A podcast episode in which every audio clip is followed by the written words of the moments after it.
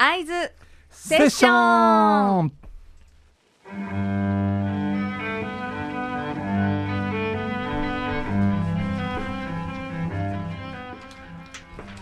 さてここからは毎月第1週目の特別コーナー会津セッションのお時間です昨年春北大路に誕生しました未来創造型まちづくりコンセプチュアルビルアイビルディング。そのオーナーでいらっしゃる石田和夫さんと一緒にこのアイビルディングからつながる素敵な方々をお招きしてトークセッションをお届けしていきます。はい、改めましてこんにちは。アイビルディング株式会社鉄代表の石田です。はラジオミックス京都パーソナリティの木村ひろみです。今日もよろしくお願いします,、はいお願いします。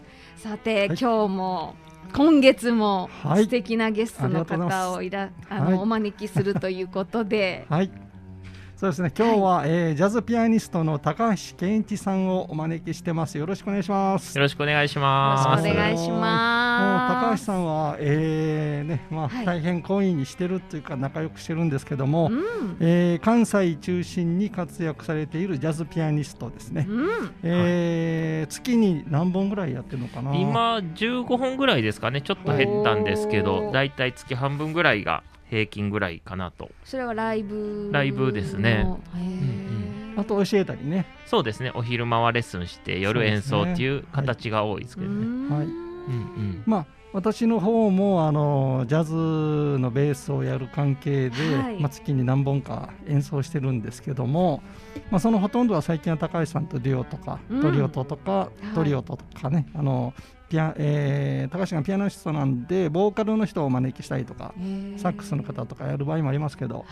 まあえーしょっちゅう会っててよくうんあのご飯をおごおごらされてるというかむちゃむちゃごちそうになってますからね。もう。あのそうなんですご飯もよちょっと兄貴お酒も的な感じでまあ、兄貴的ですね。兄貴的というか、なんでもかもう、年はねね。20離れてるんですよね。本当もうあの子供でもおかしくないですけど、まあ一応弟というふうに。弟。そうですね。じゃあ兄弟、うん。そんな感じで。そんな感じです。そうなんです。え、はい。そもそも石田さんと高橋さんの出会いっていうのはどういうところからだったんですか、えー、ともともとはねそのセッションに石田さんが遊びに来てくださったのがうん。一番初めのきっかけなんですけど、はいはい。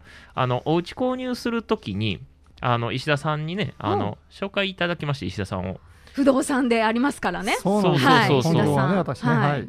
それであのお家を購入させていただいたっていうところかうん。らなんか一緒に演奏させていただくようになって、はい。めちゃくちゃ仲良くなった感じですね。へえ、うん。ね、高橋君はあのねピアニストなんで自宅であのスタジオを作って、うんそこで教室もやりたいと。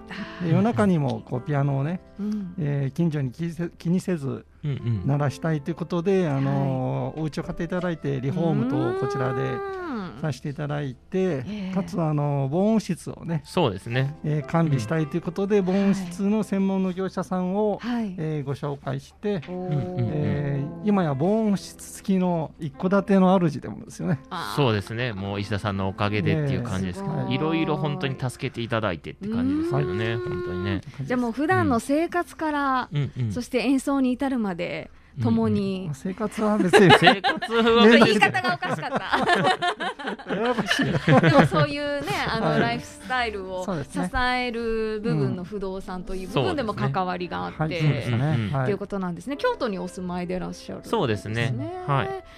えー、じゃあまあ関西を中心にそういったそうですね活動もされてらっしゃるということで、まあ本当ここ2年ぐらいはねよく一緒に演奏してるんですけどうも、ん。まあ、高橋君は最近は大変活躍ご活躍であ今年もいえい。え今年はなんか、えーツアーもいろいろそうですね。予定されあのてるんですよねツアー行きますね。ことえあの去年ぐらいからなんか全国ツアーはちょこちょこ行かせていただいてて、今年もあの行かせていただく予定してますえね。ー本当にもう北から南までって感じですか？えっ、とね、いやでもどうですかね、九州までは行きましたけどね、うん北はどこまでなのかな、東京ではちょっと決まってて、うん、ちょっと僕ね、地理が分かんないんですよね、地図の。ーなるほど。はい。答えようがないかもしれないですね、これにうん関して何箇所ぐらいとかあうります？ーんと何箇所行ったんかな？ちょっと頭が弱くてね 10箇所以上はでも回ったと思います、うんうん去年に関して今年もねそんな感じで行きたいなと。はいうんうんそうそうへえ。そうすねちなみにあの今こう放送中にかかってる今の BGM、うん。うんうんこれは高橋君と私の演奏ですよ、ね、あそうなんですさりげなく流れてますそうなんですよこれずっとこれかかってるんですねほんますね、これライブで撮った、うんうんえー録音したものをそうなんです、ね。ここでも使ってると。そうほんますね、うんうんすごく雰囲気のあるいい感じの。これはあの僕の息子がね、生まれた時に作った曲なんですけれども。そうなんですね、え息子さんは今何歳ぐらい？今だから2歳ぐらいかな。お家購入したのと同時ぐらいの感じなんで。へうんうんえいいですね。そうなんですよ。まあそんな高橋君ですけども、うん。ピアノを始めたのは結構遅い時期だったそうなんです聞いてますけど。僕はい。大学生からピアノ始めたのでへー。18歳ですね。はい。はい。の時にまあ学校に大学にピアノ置いてあってうん。まあ弾いてみて楽しかったからっていうもうそれだけなんですけど。えすぐでそのピアノに出会って弾けるもんなんですか？もともとそういうなんかあったんですか？いや全然弾けなかったんですけどね、はい。あの楽しかったんですよ。だあそれだけですね。別に弾けなくても楽しかったんで。なるほど。そっかうんら、うんうん。まあ練習というか教えてもらったりとか。まあ初めはずっと独学でやってましたへねー。ただピアノを弾いてただけっていうのが長くて。ううん。んまあそれも良かったのかなと今の自分のなんか演奏の仕方ってちょっとこうなんていうんですかねうんうん肩にあんまりはまってないところがあるんで、はいはい、肩にはまらずにやってた期間が長かったからうん。できる演奏なのかなとも思いますけどね。なるほど。なんかさすがジャズピアニストって感じですよ、ん。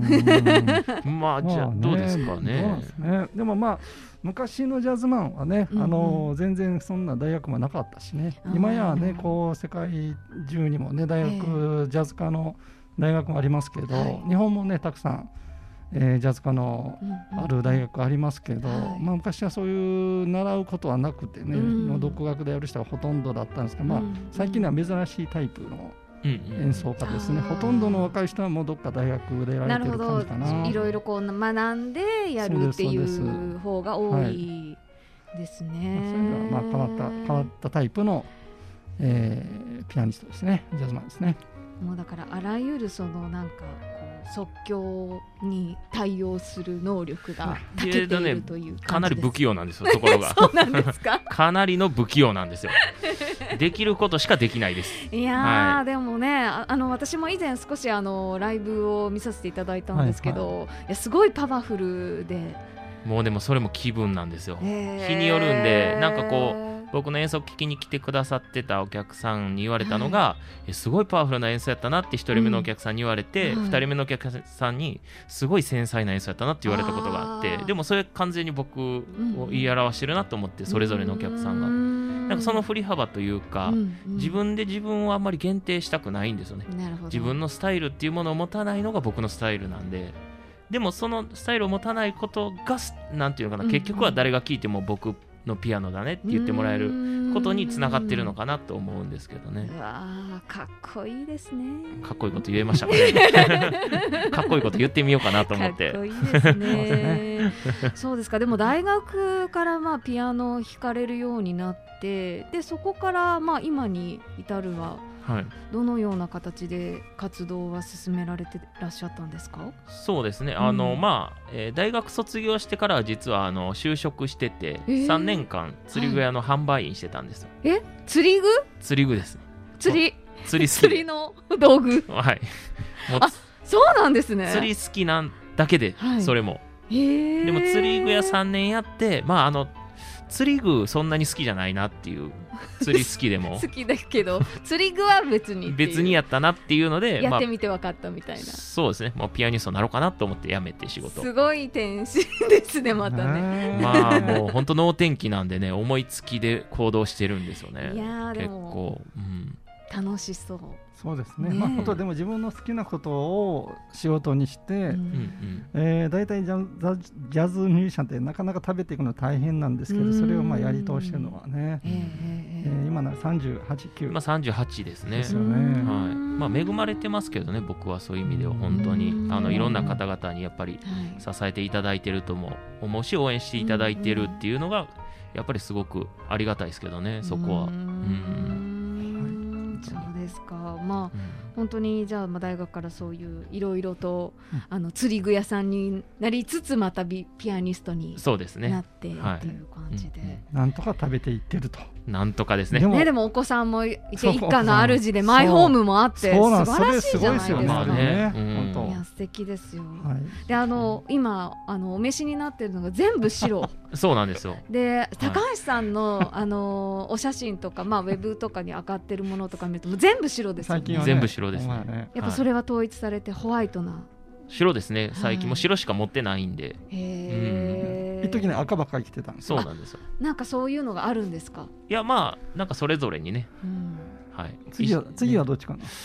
次いやもう白のまま行こうかなとうん結構思ってますけどね。まあ実際白着てみて思ったのはこのやっぱりこう演奏してる時も自分の体の色って目に入るじゃないですか、うん。目開けたら、なんかこう白がやっぱりそのままなんかこう影響を受けずに音楽できる感じがあるっていうのは大きいですね。ねそのままなんかやっぱり赤やったら赤の何かエネルギーがやっぱ入った演奏になるんで、それをこう白にしてしまって何もないのに近いというかそうですね。んっていうところはすごくしっくりきてますね。そこからいろんな色に染そうですね。まあでも基本的にはもうあのージャズなんでね即興演奏がメインだしまあフリーフリーというかねこう何も決めずにやることがね。うんうんまあ僕ら二人でやる時もそうですけど高橋君基本的にあの楽譜が読めない人なんでね。はい。読めないですね全然簡単なやつしか読めないです。僕もほとんどちゃんと読めないんですけどね、うん。まあ、ジャズマンはそれでもやっていける、うんあのうん。種類の音楽なんでうんうね、ん。いかにだから自由に解放されるかをテーマに、うん。まあ、やってるんですけれども、そう。まあ、そういう高橋君がまあバンドをやったりとか、うん。はいはい。まあ、今年はなんか海外のツアーもおそうですね。うんあのアジア圏はまず行かせていただくのは結構決まっててうんもう何カ国かは回させていただあのはいツアーで行かせていただいて、まあ、ヨーロッパとかも、まあ、今年はちょっと無理かもしれないですけどちょっと話も上がってきてて、はい。お声かけいただいてるような感じにはなってきてるんで、まあ、ちょっと行けるところまでねいろいろチャレンジしてうん。楽しみやなと思ってますけどね、うん。まあ、そのそのバンドで今レコーディングはそうですねレコーディングはもう今9割ぐらいまで終わってて、おー。で普通大体ジャズとかってもうレコーディング2日間とですか。か短いのが多くて僕も大体1日か2日でえミックス作業入れて3日間とかなんですけど、まあ、バンドのこだわりが強すぎて今やっては いはいるあの今もう7日ぐらいに突入してて。対策にな対りそう策ですね。ねまだそれで最終のミックスとか入れてて8日ぐらいかけて本当にこだわりの作品になってると思いますそれいついつ発売予定ですか、えっ、とね、まあ、4月5月と先行シングルリリースストリーミングでやって、うん。えー6月ぐらいに一応リリースする予定ですね。うん。ストリーミングっていうことはなんかあの皆さんがよく使っているようなとあ多分ころから。iTune とかから聴ける、うん。Spotify とかあそうですね。あの辺から、はあじゃあ先行して。僕あの全然このポンコツなんで基本的に。ミーティングに参加してないっていうね僕だけ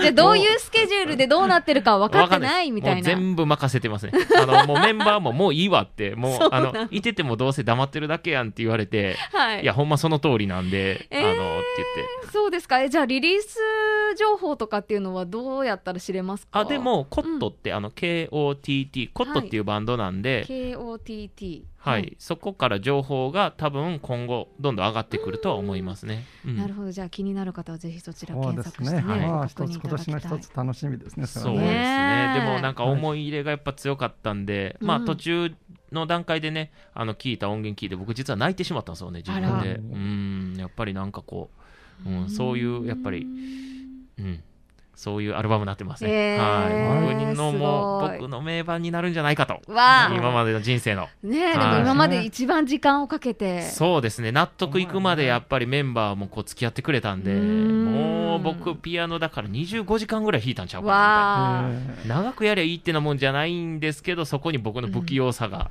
出てるなとは思うんですけど、ギュッとじゃあそこに詰まってる。そうですね。なんかこう、僕の神様待ちみたいになってましたうねわーすごい。神様が降りてくるのを待つみたいな作業。をこれは聞くの楽しみですはね、い。ぜひチェックしてください、は KOTT コットではい。はい検索してください、はい。あとこれまでにもね、うん2枚ほど自分のアルバムをね作ってきてるんですよね。そうですね、うんうんうんトリオとソロ作品と、うん。でここ最近はあのサラさんっていうね、はい。クリスタルボールとボイスをされてる方とのデュオ作作品っていうのも、えー、と実は雄大モニアというバンドなんですけどはい。リリースしてますね。うーん。で最近そちらはあのミュージックビデオはい。ちょうどリリースあの公開されたばっかりなんでよかったら見ていただけたら。はい、それは高橋さんのウェブサイトとかでえーとねご覧いただける？雄大モニアいう。雄大モニア。ちょっと綴りが難しすぎてうん、EUDAE じゃあ私たちの方からもリンク貼りましょうかね。お願いします、はい。はい。それはなんか東京からねたくさんのクリエイターさん来てくださって作ったすごいミュージックビデオになってるので見ていただけたら嬉しいですね。なるほど、そしてそしてまた、本当にさまざまな活動でねお忙しくされてると思いますけども。そうですね、まあ、高橋はい。君、月に15本とか、もうちょっとライブをしている中で、うん僕、うん。私と私、ね、と一緒に演奏する機会もあって、一番近いところでは、はい。8月8日、このアイビルディングの1階の,、あの北大路焙煎室さんとコラボした企画で、コーヒージャズライブっていうのを、はい、えー3月8日、3月の8日。はいはい。アイビルディングの中にあるアイガットサロン、3階のアイガットサロンで、えーコーヒージャズライブをやったりとか。えーうん。コーヒーと一緒に、はい、あとはあの、うん。ここのビルの4階、えー、アイビルの4階のラグランジさん、ダイニングバー、ララグランジさんの方で、美味しいご飯も食べれる、はい。えー、13日とか16日とか、うん、えーあ間違えたな、えー、13日とか。13日とか。22日とか。22日とか。30日とか。30日とか。3回あるんですえーね。今月3回ありますね、はい。他のお店でもあったりしますけどそんな感じで、えー一緒に演奏したりしています、うんはい。なるほど。ぜひね、うん。あの北大路にありますのでそうですね。北本当。上京区の方にそはうでぜひ遊びに行っていただきたいは、ないと思います。本当今日はねラジオミックスさんもこの北大路の地にありまして、はい。はいあのアイビリブディングも、えー北大路の地にありまして、はい、えーね、この北大路北大路の街を盛り上げていきたいなという気持ちも、えー思いながら毎日やっている次第です。はい、ねぜひぜひお立ち寄りいただけたらなと思いますし、またあの最新のね情報なんかは、はい、はい、あの石田さんのインスタグラムもあるし、はい、そうですラジオミッね。クス京都の方からもリンクを貼ってはい。お知らせしますし、はい。高橋さんのウェブサイトもあるといいろいうことですので、ろあります多分。はい、は いあんまりあの把握はされてないようですけども ご本人まあは、ご本人はね、はい、はい。情報発信はされてるかと思いますので、はてい。る ぜひ高橋健一さんではい。検索をしていただけたらなと思います。はい、ということで、アイズセッション、今日はジャズピアニスト高橋健一さんをお迎えしました。あ。りがとうございます。ありがとうございました。た。最後におすすめの高橋さんからそうですね。はい。あのちょっと説軽く説明ご紹介おして願いします。あの曲の紹介をしていただいて終わりとします。はい。えーっとね、今回紹介させていただくアルバム、ファーストアルバムなんですけれども、そこから、えーっと奥さんの実家は松本、長野県の松本にあって、その冬景色を、えーっと見て、インスピレーションを受けて、えー奥さんに捧げる曲として作った曲、In My Mind's Eye をお送りしたいと思います。はい。では今日はありがとうございました。ありがとうございますおありがとうございました